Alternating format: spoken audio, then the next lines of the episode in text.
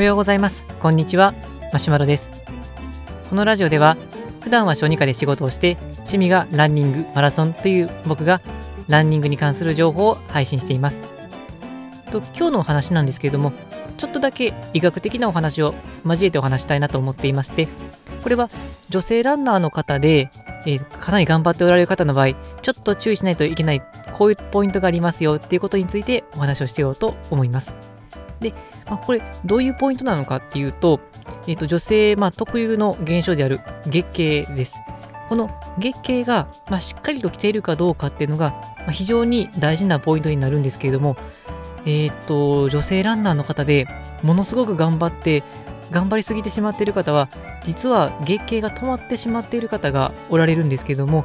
これを聞いていただいている女性ランナーの方はいかがでしょうか？えっと、僕普段はま小児科で仕事をしているので、まあ、大人の女性の方を診療することは、ま、基本的にはないんですけれども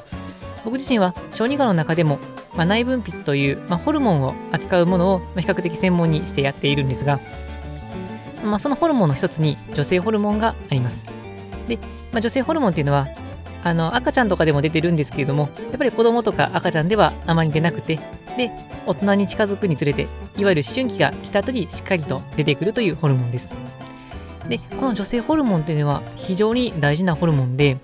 あまり出ていないとあの体にいろんな悪影響を及ぼします。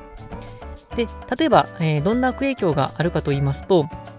で女性ホルモンいろいろ関わっているものの一つに、まあ、骨があります。で、その骨っていうのは、えーとまあ、骨密度っていう言い方をするんですけれども、まあ、骨がどれだけしっかりと中身が詰まっているか、そういう目安です。でこの骨密度という骨が詰まっている目安、これをしっかりとしたものにするためには、実は女性ホルモンが大事なんです。女性ホルモンが非常に少ない状態が長く続いてしまうと、この骨密度っていうのが保たれなくなって、いわゆる骨がボロボロの状態、骨粗しょう症という状態になっていきます。なので、骨をあのいい形、あの丈夫な形で置いておこうとすると、女性ホルモンというのは非常に大事になってきます。また、他には、まあ、心臓とか血管にもあの影響を及ぼしますので、この女性ホルモンが少ない状況が続くと、まあ、心臓の病気とか血管が詰まりやすいとか、こういう問題も引き起こしてきます。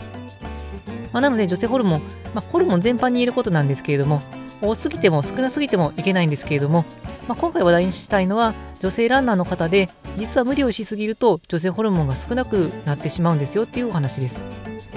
でこの女性ホルモンなんですけども、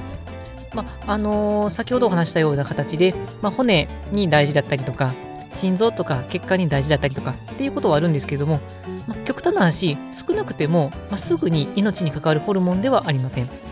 まあ、他のホルモンは、まあ、ゼロに近い状態だと本当に風邪ひいただけで命に関わるようなそういう大きなものもあったりするんですが女性ホルモンに関していくと、まあ、少なかったとしても、まあ、すぐにあの命に結びつくわけではないので、まあ、そこでちょっとこう軽視されがちになってしまうところもあるかもしれません。では女性ランナーの方で、えー、と何が起こるかでいうと例えばあの体重を減らそうとしてあの食事量を、まあ、一気に落としてしまっているとかえーと、記録をどんどんどんどん伸ばそうと思って練習量があまりにも激しい量をやっているとかそういう状況になると,、えーと、実はですね月経が止まってしまうんです。で月経が止まると実は女性ホルモンの量も下がってしまいます。ではなぜ無理をすると月経が止まってしまうかっていうとあの女性ホルモンっていうのは、まあ、確かに生きていくためにはある程度必要ではあるんですけれども、まあ、なかったとしてもすぐに命を落とすわけではないので体はどういう反応をするかでいうと生きていくのに大事な方にエネルギーを、えエネルギーを使っていってまだ少なかったりしたとしても影響の少ないホルモンを削っていくっていうことをします。まあ、その一つが女性ホルモンで、まあ、ちなみに甲状腺ホルモンっていうのもそういう影響を受けるので実は、ま過度なダイエットであるとか練習を無理しすぎてかなりしんどい状況になると実は甲状腺ホルモンっていうのも落ちてきたりもします。ちょっとこれ余談でした。で、まあ、そうすると、いわゆる無理なダイエットの状態であるとか、あまりにも激しい練習をしてしまっていると実は女性ホルモンが出なくなってきて月経が止まっていってでそうするとあの女性ホルモンが少ない状態が続いていって最終的には骨粗しょう症であるとか心臓とか血管に影響が出てくるっていう状況になります。